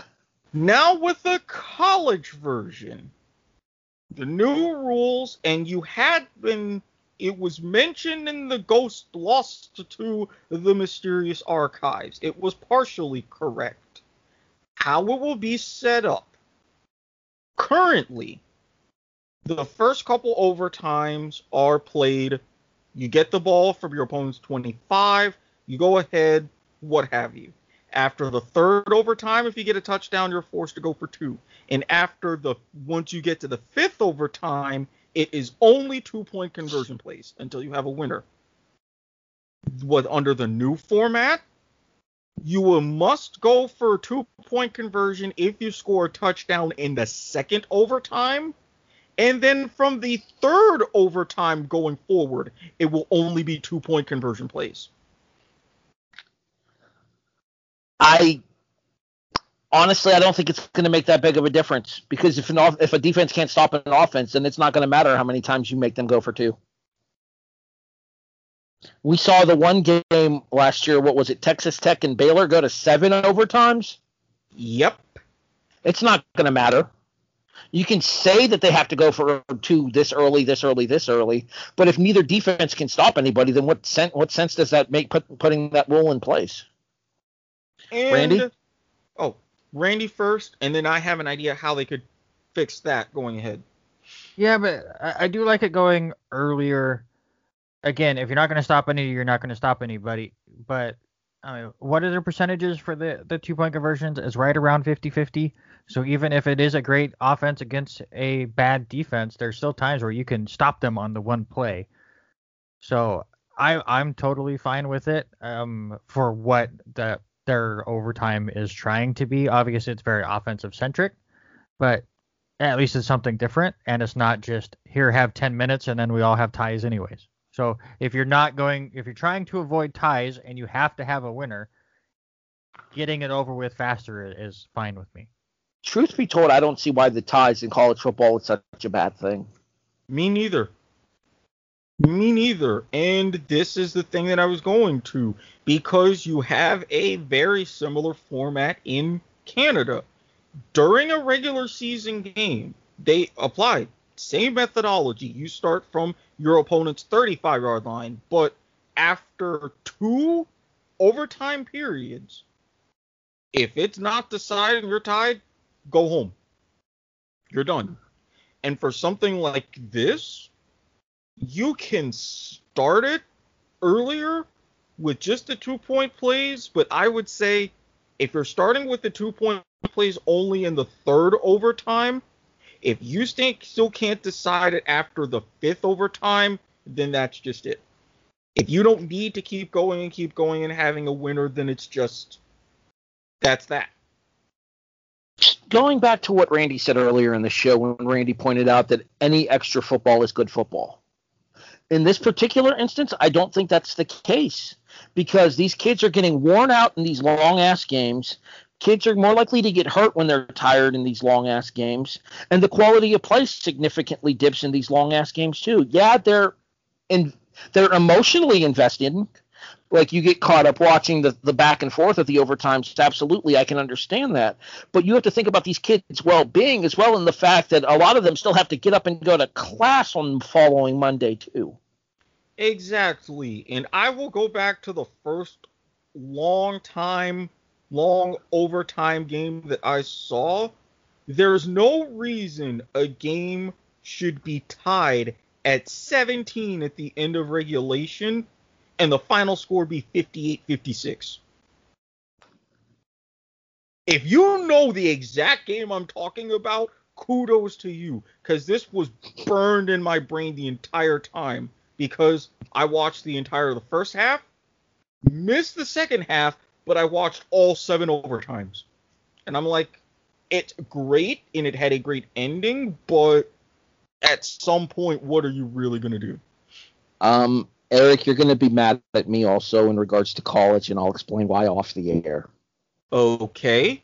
Well, there's one more college thing that it's not quite a new rule yet, but it's in the works. It's new rule adjacent. Yes. The college football playoff. Oh, here we go again. No, no. but let me explain. There was a four person management subcommittee that met recently. Sounds like a way to say pay us for doing nothing. Go ahead. Oh no, they did not do nothing whatsoever. They had a very lengthy discussion, a very thorough discussion. As part of this discussion, they presented not one, not two, not even 10, but 63 different models. for something to change. Jesus. We're not going to go over all 63 of these, are we? I don't know all 63, and I would not subject you all to it. Maybe just some of the ones I liked. But my my my name is Harry Broadhurst, and welcome to Cram. 63 different models and scenarios of playoff expansion. They ranged anywhere from six teams to as many as 16. Now, the timing of this is interesting because we're at the tail end of the current CFP contract. It expires over the next couple of years. And as we've all know, and I'm sure there's someone out there who's my twinsy in the argument of the college football playoff as a general. but it seems like there's at least some groundwork for changes to be made. And look, I can get all the groans and everything, but Jesus, Harry, would you just shake it off and that way we can continue? Erik, go find a chair. Randy, ideally, I'll find a comfortable one as long as I can get a vanilla milkshake. Randy, ideally, how many teams would be in your college football playoff? For me, eight. I think eight's a good number. One for each of the Power Five winners, one for the the non-Power Five conference, so they get one represent, representative and then two wild cards. Erik. Yes. What conversation did we just have inside of the kickoff chat? My ideal playoff scenario, Randy, would be eight teams. Five from the Power Five, all five Power Five champions. Yep. A group of five representative and two yep. wild cards. Yes. I have been on board with the exact same thing. Because again, you've had a lot of good group of five teams, and they've performed well in one off scenarios in bowl games. I would like to see when you have one of these teams in a given year, see, okay, how far would they really go? For all those teams who had like really close or the argument or all this and that about they should have gotten a playoff, well, you have two wild cards. And then for the teams that constantly get left out, like your Pac 12 champion or even some of your other one loss or conference champions, what have you, they would come in too. So for all the talk about oh the regular season doesn't wouldn't matter as much or all of that and you're turning it into March Madness, no. If you have a dominant enough season, you win your conference, you're in even if you had a crazy season, but you went and you won your conference, you may lose in the quarterfinal, but you still got in as a conference champion. More to the like, let's say let's say a really good team in the Big Ten runs the table and then loses on a fluke in the championship game. They could take one of the wild card spots. Bingo.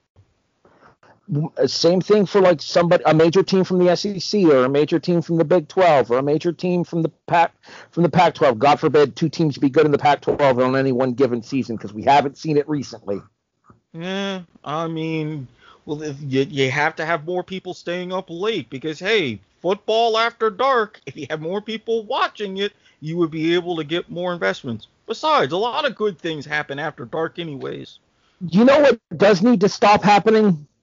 Football at 11 a.m. in the morning. What yeah, the nope. fuck, Randy? What? I mean, well, what's wrong with that?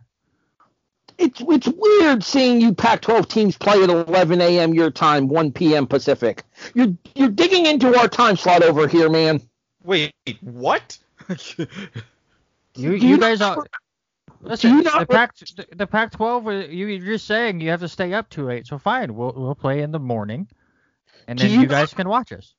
Do you not remember this last season when there were Pac-12 games kicking off at 10 a.m. local time in order to be broadcast at 1 p.m. Eastern, Erik? That's what you I was trying to decipher what exactly you said. It's like 11 a.m. 1 Pacific. I'm like, what the hell time zones are he in that are going like I, that? I, I said 11 a.m. 1 Eastern, and I meant to say 10 a 10 Well, 10 you a.m. Pacific. oh, you said 11 a.m. one Pacific, and I was like, that doesn't work. No, I, I, I can't. I can't English. Yeah, so some- yeah, like the big noon, like you have like noon and one o'clock games, nine and 10 a.m. Now, granted, if that means that I am in a very fine establishment where I get to order a nice breakfast and a mimosa and watch college football, would I do that once in a while? Yes. Would I incorporate that into a regular routine? No. But at the same time, with the people on the West Coast, when they have their Sunday games, they would start at 10 a.m. anyways. So I can see that level of adjustment. it's it's just weird seeing two Pac-12 teams play at 1 p.m. Pacific at 1 p.m. Eastern. That's just because you don't want to be dedicated enough to go out in the, your pajamas and tailgate with coffee, pancakes, and breakfast sausage. Okay, that implies that I drink coffee and it's gross. Fine, orange juice. Like I care. You get my point. Although, ooh, in the morning, if you would have the right, like blueberry pancakes, a good sausage with maple syrup, Right, the right screwdriver, that's a good breakfast. Bro, chocolate chip pancakes. Come on now, be better. Eh, chocolate chip waffles. Yeah, okay, fair. Can we put whipped cream on the waffles? It is it Oh, is still abs- technically breakfast. Absolutely whipped cream on the waffles all day. Just whatever you do, don't look for the blue waffles. Avoid Not to mention, you can put the whipped cream a few other places too. I mean, it's just as delicious. Show. Chunk number six, Erik. Well, we go from the more things change to the more things stay the same. And yes, I did that on purpose for this one particular story. The redacteds in our hearts, but the football team still officially. And it's come out that not only would that be the name for the 2021 season, but it could be the permanent fixture in and around our nation's capital. But yes, Daniel Snyder, who, by the way, is uh, buying out all the minority owners and taking sole ownership of the team, is also looking to profit off this by having a documentary series making the brand, if and when the new official permanent name is decided upon. Randy, I'm gonna let you go first here because I have a very specific opinion here, and I don't want to have to have anybody follow it. No, go ahead, because I have zero opinion on this. Erik, Yes. do you have an opinion on this? I mean, this is Daniel Snyder being classic Daniel Snyder. I think, yeah, I could get what you're trying to do with the whole making the brand, but I think it's a little bit stupid and over the top. And this shows how little he cares because this is a situation that's been bubbling up, and you could have had the forethought of having at least some trademarks for things on standby, or even being in a situation like the EE football team up in Edmonton in the CFL. It's like, okay, we get it. This is temporary, but we're going to have a hard deadline. Here, let's reach out to the fans. Here's some names to pick from. Let's get going. There's been none of that from Daniel Snyder, and well, this continues his ineptitude at ownership. We've been doing this show for damn near five years now, Erik. The start of Mhm. season the start of season five is fastly approaching. How time flies. If there is one thing that I can specifically say I have learned over the course of the five years that we have been doing this podcast, there is no bigger piece of garbage in the NFL than Daniel Snyder. From everything about wanting not wanting to change the name in the first place, to finally changing the name and trying to make and trying to make a bank off of it, to now trying to franchise the name by going out with trying to do the making the brand thing that he's going to try to license for a television series or a made for TV movie or whatever. To the cameras that were placed inside of the workplaces and on various employees as well as cheerleaders. Yeah, This we've guy- had those conversations. This guy has added literally nothing of value to the National Football League in his time as an owner. And the only thing that Daniel Snyder has done is embarrass the good goddamn name of the sport of professional football. Mr. Snyder, I say this with as much sincerity as I can possibly muster. Get fucked, you asshole. And get out of the NFL. Let the team be run by somebody competent because you clearly aren't. I'm gonna see if I can actually get that going on Twitter. I wonder if he has a Twitter account. I'm gonna look into that for when I make the post.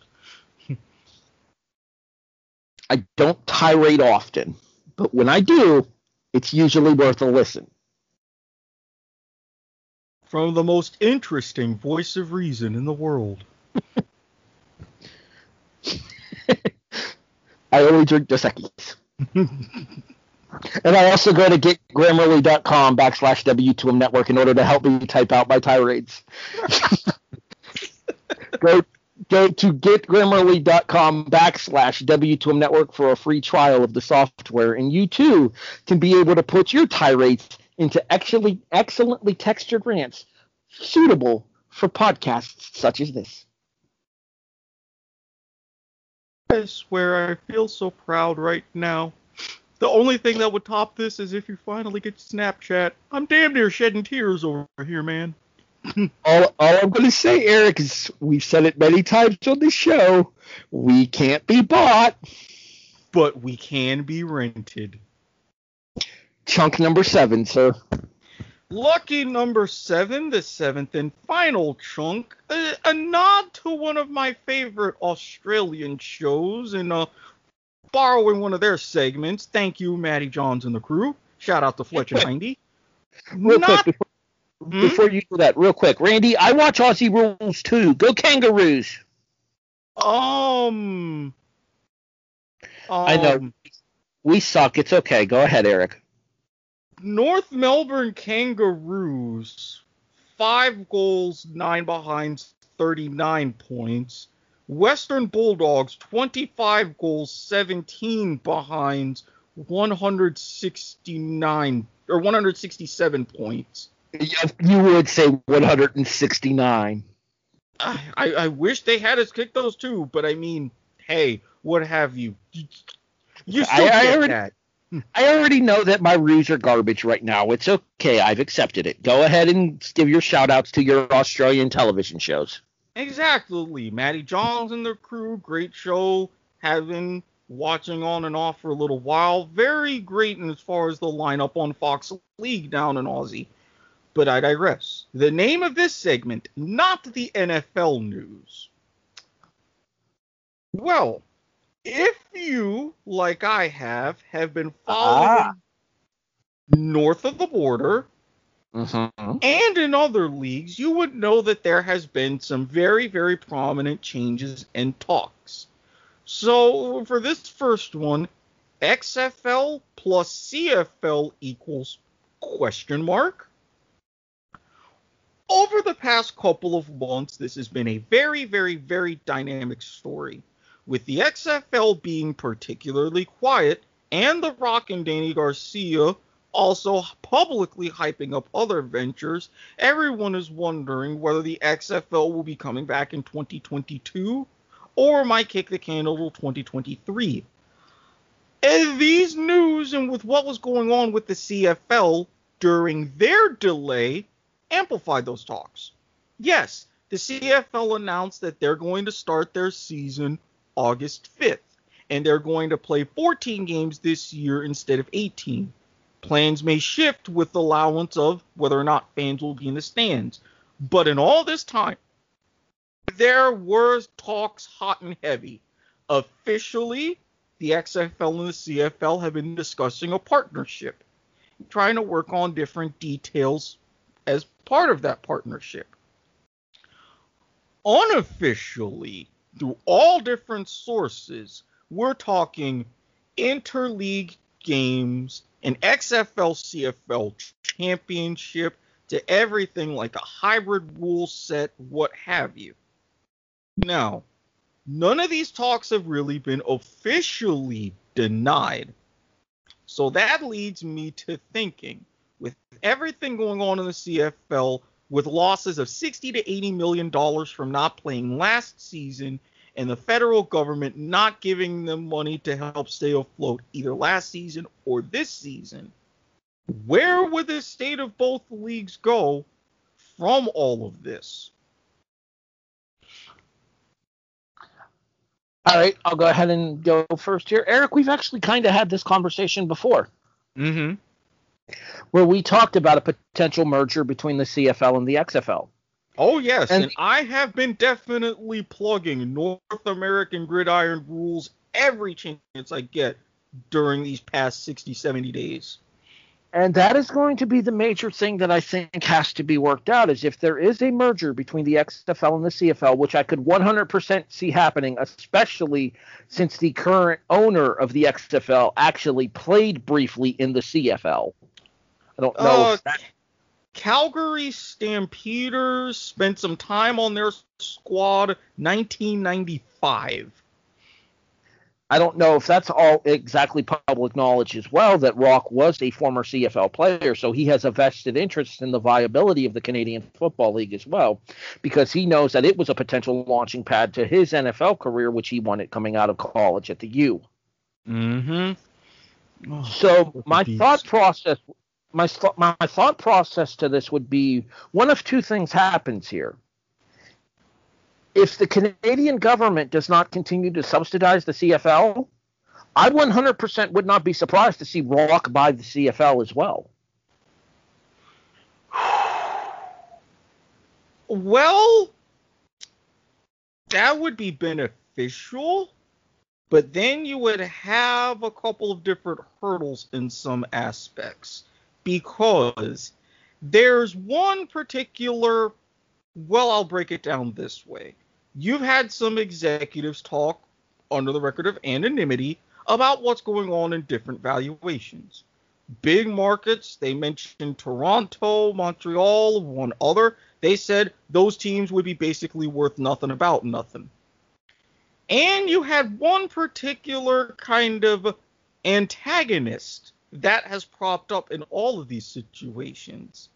Are you familiar with the company Maple Leaf Sports Entertainment?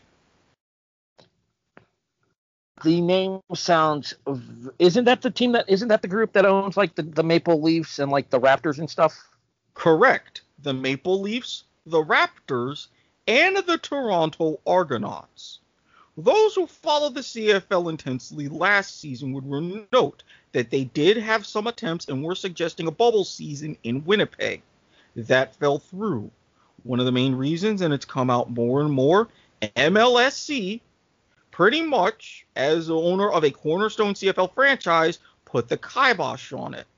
And their names have come up even more and more in talks about letting the CFL as it is now die because there's been rumblings and things behind the scenes that they have been trying to angle for an NFL team in Toronto and have for several years. So Well, yeah, that, that's going to lead to a very major dynamic if any offers like that come up. Well, we've also talked about the dynamic of Toronto trying to get an NFL team in the past as well, with the uh, hosting of the Buffalo Bills games there, under the belief that the Bills were going to eventually move to Toronto until the Bills franchise was purchased by the Pegulas. Right, not to mention some legislation in Canadian Parliament about the CFL being the only game on Canadian soil, which helped for a bit, but I don't necessarily think the issue entirely went away.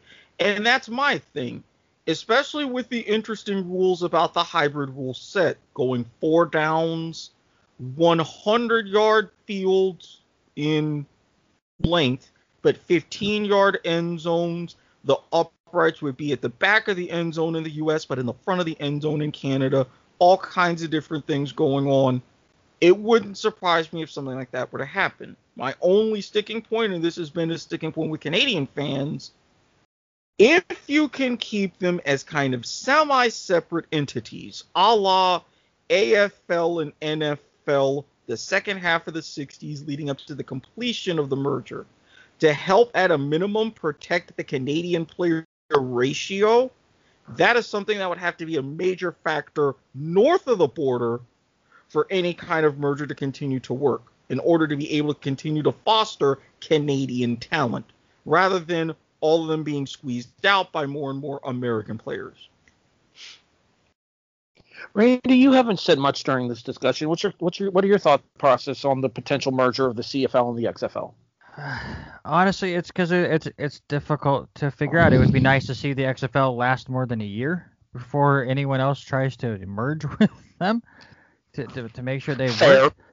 Uh, to me, this is like AEW and Impact working together. If you want to go back to another wrestling reference, it I'll believe it when I see it. As far as it actually working, like um, they they can work nicely together, but as far as making it a big impact, pun intended, um, I'll well, wait to see it happening.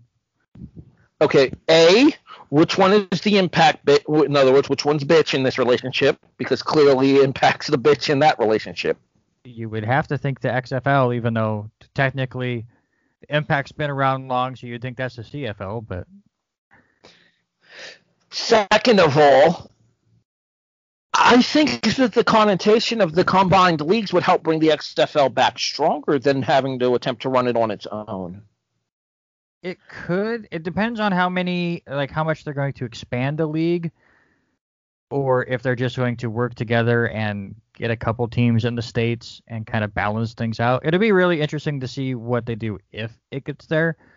But if the XFL if the XFL is coming back next season, it won't be with this merger.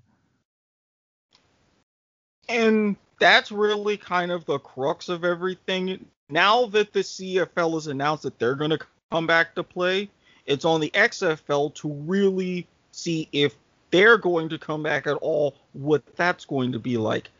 I wouldn't mind the merger. And there were initially talks 18, 19 teams. I honestly would think, and again, slight personal bias, you could get away with 20. 10 in Canada, you have nine now when there was already talks of an expansion team leading up to the pandemic in the Atlantic region, like having a team in Halifax and Nova Scotia. And then you had eight teams in the XFL, so you could easily go ahead and not expand that past 10. Yes, the situation with the Roughnecks would have to be sorted out because they need a new logo thanks to a suit that came out with their existing logos, both of them being saying, nope, it's too close to the old Oilers logo. This one's too close to the Patriots logo. Sorry, neither of these are going to work. So, All right, let me ask you, let me ask you a quick question about that, Erik. Okay. Do you do you think Canadian rules would work in the in American for American fans? Not some of them, yes. Like with the three downs, because you're looking for something different than the NFL, and with the freedom of movement of wide receivers and stuff before the line, they already experimented with much quicker play clocks. You have that in the CFL with 20 seconds. That would work. My only problem, you could not use a CFL field. They tried that in places in the states with the American expansion in the mid 90s. You had Memphis Baltimore, Las Vegas, couple others. You just couldn't find enough places with that much space.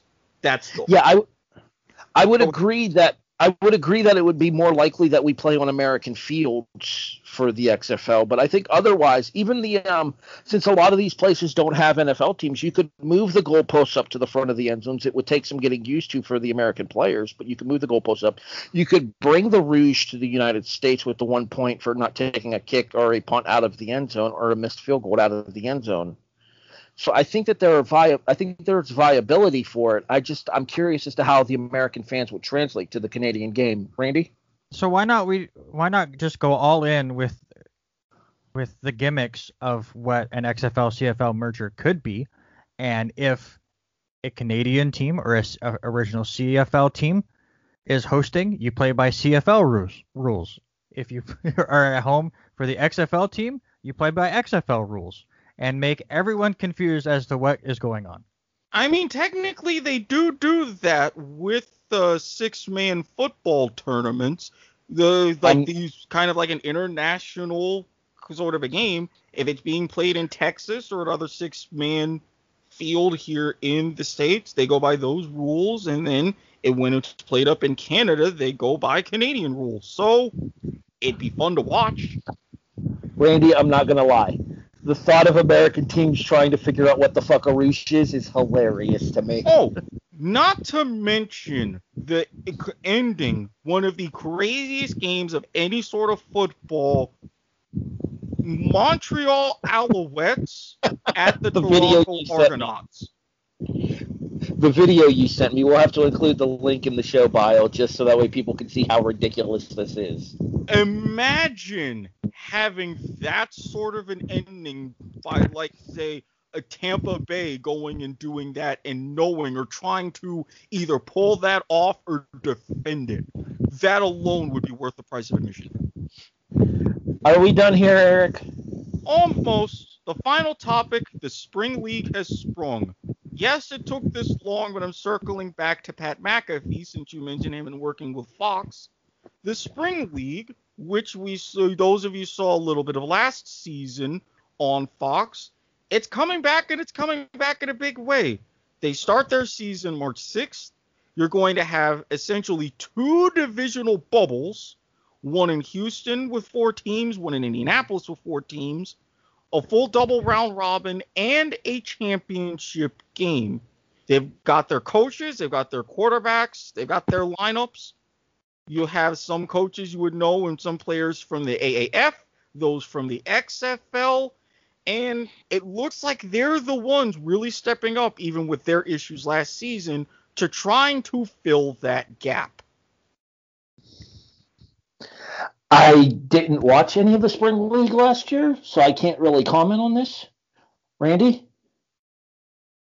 Yeah, the only reason, only things I've ever saw from the the spring stuff is the Twitter wars that the teams would go, and I would watch that. But I, I didn't watch any of the games either.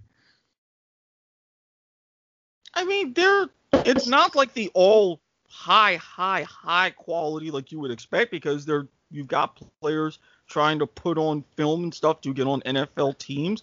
But I honestly think for those who, like you mentioned with us earlier, if you've got an appetite for different forms of football, plus with this year the spring league saying that they're going to try out a rule that was proposed for the NFL but did not fly regards of what happens with the coin toss and the winner of that, I would be all for it. Well, let me ask you this, Mr. Watkins. Mm-hmm. Is this any was the spring league in any way similar to that FCF that we saw guys like Johnny Manziel involved with? Hell no.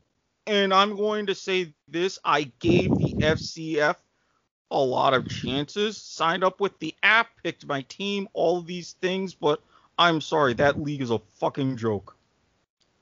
Mm. Tell us how you really feel, Mr. Watkins. Wow.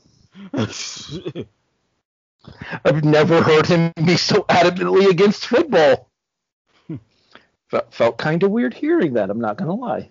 I'm usually not, but if I see a turd and it smells like a turd and looks like one, I'm gonna say, hey, flush this shit down the toilet ASAP. So you're saying that the FCS, the FCF, not FCS, we actually like the FCS on this show. The FCF is the non NFL equivalent of Daniel Snyder?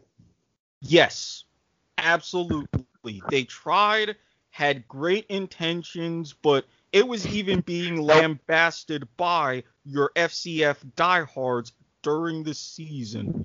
I mean, yes, you're going to have a great kind of TV gimmick and setup, but you couldn't get the decisions right with the referees. They were hot garbage. a lot of the stuff with the streams and dealing with the app and the interface that you build it around, semi garbage. I mean, come on, don't. If, you're gonna piss on my leg, don't tell me it's raining. Just piss on my leg and I'll move positions. Family show. Jesus. I mean, All I'm right, all so- for you know giving and receiving Nope. golden showers, Nope. but damn Nope. it, there's negotiations Nope. involved. Nope. I'm gonna mute your microphone, Watkins. I started the call. I can do that here on Skype. All right, so we actually owe you guys a little bit of an explanation as to why Mr. Isbelle is back this week. And Randy, I want to thank you for joining us for the news desk. It was nice to have you Yeah, back no- on the show. Yeah, no, no problem. I'm glad we got finally got schedules synced up. I was supposed to be on several other shows. Uh, hope, hopefully we can. Hopefully, even if you don't appear on the show on a weekly basis, you can still be part of Are You Serious this season if you're interested. Yeah, I mean, it all kind of depends on how my schedule is next fall with classes and work and stuff, but there's a good chance of it. Yeah. Literally, all you'd have to do is just send us your pics as a voice memo, and we could edit it into the show. Harry, Harry, Harry, he he's big time timing us. Don't you get it? Did you get Yeah. it? I, I, I, I, I, me and my, my my four viewers, which one of them is right over there. All right, so that actually kind of ties into why Randy is back this evening. As you guys know, the NFL draft, We're recording this podcast on Wednesday, the 29th, 8th? Eighth, yes. Okay, we're recording this podcast on Wednesday, the 28th. Tomorrow night, Thursday, April 30th, is the first night of the NFL draft. Twenty nine. I said 29th. You just said You said 30th. I did. Oh my god, I'm special. All right, anyway. So tomorrow night is Thursday, April 29th. I got it right. All right. Jeez, Eh. first Kennedy on the latest episode of Black Irish, and now you. She could at Yeah. least, well, I mean, hmm. Anyway, the R&R Sports Report, Mr. Isbelle over there, as well as his co-host Robert Hagan, are doing a live reaction show on their Facebook page to the first round of the 2021 NFL Draft. The reason Mr. Isbelle is joining us once again tonight in order to promote that show is because representing the W2M network and by proxy the kickoff on that particular show will be our own Mr. Erik Watkins. So, Yeah. Randy, why, why don't you go ahead and give everybody details first about the show and then where they can find your draft podcast tomorrow? Yeah, the show is is about I'd say 40% local to the valley that I live into here in Idaho. The rest of the 60% we hit, you know, national sports. We talk a lot of Aussie rules football as well, and Erik has a lot of fun with that. Uh, we've gotten Robert Hagan completely hooked on Aussie rules football now. Not only did he watch his Geelong team play last week, he actually went back and watched Hawthorn play because he saw the, the score was close. So we've got him watching multiple games a week, which is fantastic. Uh, but you can check that out. Uh, The best way to to find the show is on the Facebook or YouTube pages. Just search R and R Sports Report for that. Obviously, you can check it out on klcc.com as well. But the Facebook page is the easiest way to go because that's when you can communicate with us. That's Tuesdays, 6 to 8 p.m. Pacific time. And then as far as this draft goes, we will start that on Thursday for round one at 5 p.m. Pacific time. So right around the time that the other broadcasts get going, gives us a good 15, 20 minutes before the first pack, pick actually goes up. And as Harry said, Erik Watkins from this show will be on, and then another guy that's local here in Lewiston, Idaho, who used to be in the college and is part of the Time Spent Poorly Network. Um, Derek Yon will also be on, and then we're going to just allow people to hop on because we use StreamYard, and it's pretty simple to. I send you the link, you hop on for a minute, talk about your team, and and react to the draft, and we kick you back off, and and I think we're gonna have a fun three or four hours, and and a lot of back and forth, and seeing how how long Erik can stay PG-13. See, and this Uh, is what happens when you acquiesce to my re- requests about mentioning things like Aussie rules and five pin bowling on the show. You're welcome. It is the beginning of what we hope will be an extended partnership between the R&R Sports Report and the Kickoff. Obviously, we here at the Kickoff wish Randy nothing but the best with R&R. He knows he's welcome to join us anytime he, his schedule allows here on the Kickoff. Uh, yeah, but do, do, you notice you, you, invited me back, and then half of the Kickoff decided not to show up for the show, including well, one uh, that has never even met me yet. So uh, well, in fairness, in fairness, she had a son situation of him not wanting to go to bed tonight. I, I and to totally also understand. be fair, it would have been an even more interesting meeting because she herself mentioned that she would be drunk. So there is next time. to which I responded, and you'll get a kick out of this. So that would make you this episode's Jason. You're my boy, Lou. Hold on, let me get under the desk. Hold on. but as, as as far as the drafting goes, Harry, obviously I know you're going to be out and about with friends. If you want to just send your responses to what the Bills do, obviously I know you're hoping for a running back. Let, let Erik or I know, and, and we will we will get the yeah. word out to the three people that watch our show we talked about this when we did our caught in the mock draft episode last week here on the kickoff, and I specifically stated that if Etienne falls to Buffalo at 30, I do think the Bills should take him. Oh, that being that being said, I don't necessarily know that Etienne will fall to us. Erik does not have Etienne falling to us, and mm-hmm. and if he doesn't, because I know you kind of want him in that what was it 24 spot that the Jets have. I honestly see the Jets moving up and picking three times in the first round. So in with either of those two picks, I want them to take Etienne for sure. And then, uh, so Erik seems to think that we're going to be taking Jaelan Phillips, a defensive end. Which I mean wouldn't be the worst idea in Buffalo, especially after letting uh, Harrison go. Uh, Harrison Phillips, I believe, is no longer a bill now, so it wouldn't be the worst idea to give somebody a little bit there. Hopefully, Ed Oliver can come into his own on the defense this season and kind of fill the gap left by Harrison Phillips leaving, and we'll see what happens.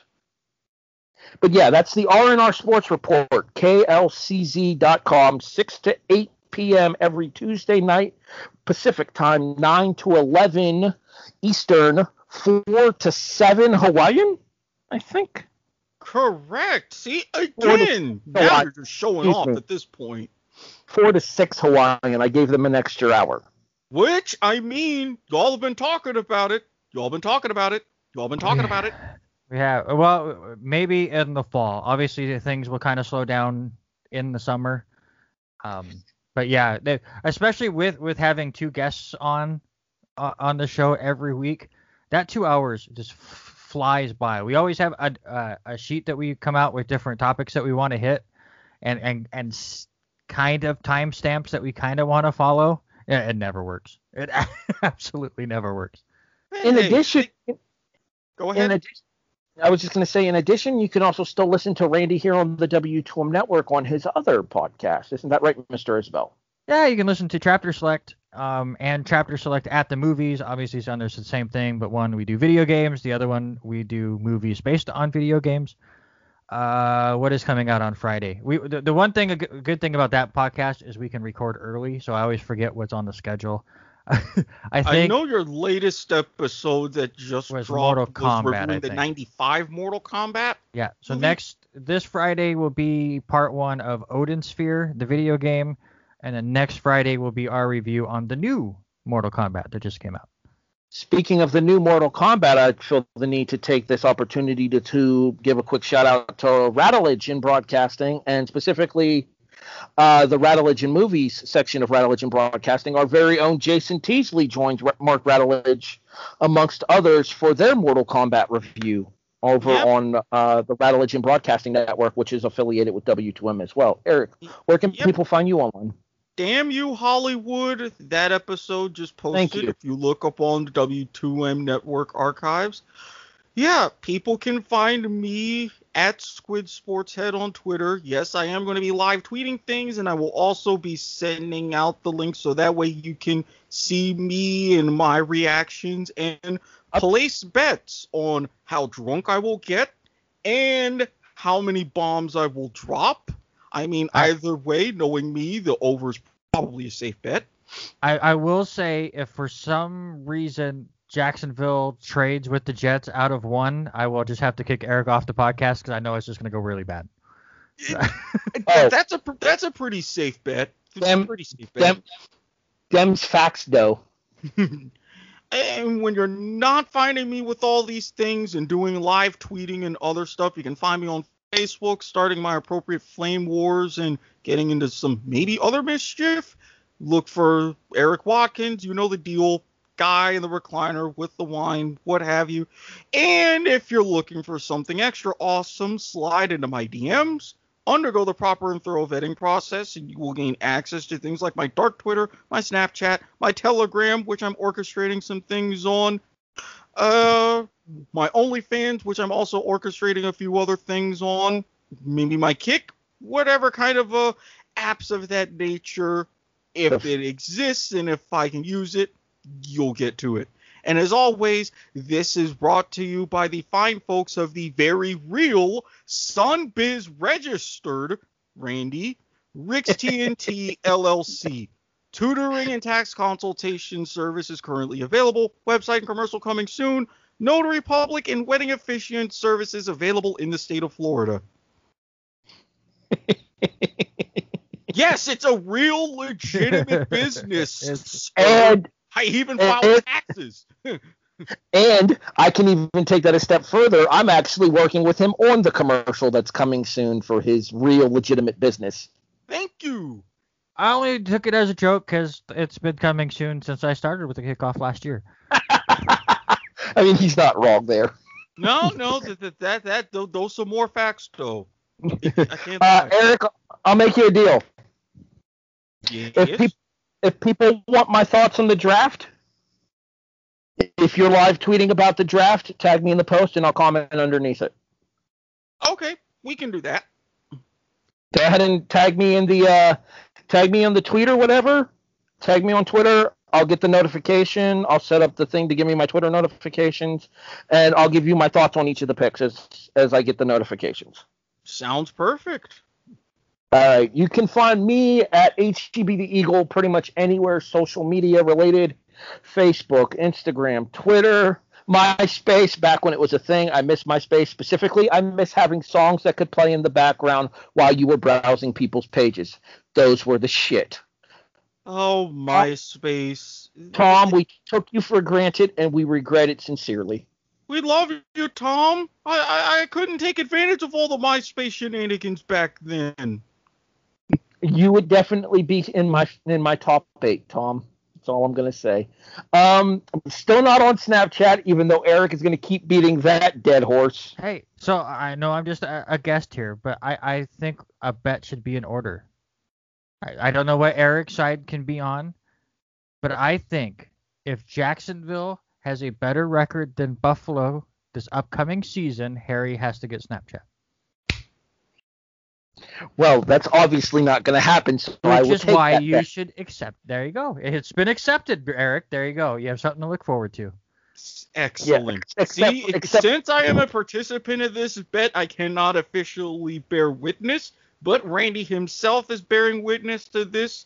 I'm in. Here's the question now: What what are the stakes if Jacksonville doesn't have a better? We'll talk about this off air. You, you'll figure it out. To be determined. It's like a, a baseball trade. Where yes, that's a player goes to consideration the other down the team for a, a pick to be named later. You, you'll figure it out. I- I- so it's under. So it's a condition to be named later. Got it. Yes. it's and potentially cash considerations. Anywho, um, in addition, you can find me on Grapple as well. Uh, Randy, Yeah. we talked we talked quite a bit of wrestling on this show. I actually have some big news to drop to you. Here. I make my 411 Mania debut this weekend. Were you not on 411 before? Uh, I was a part of the of the W2M wrestling podcast that were posted on 411.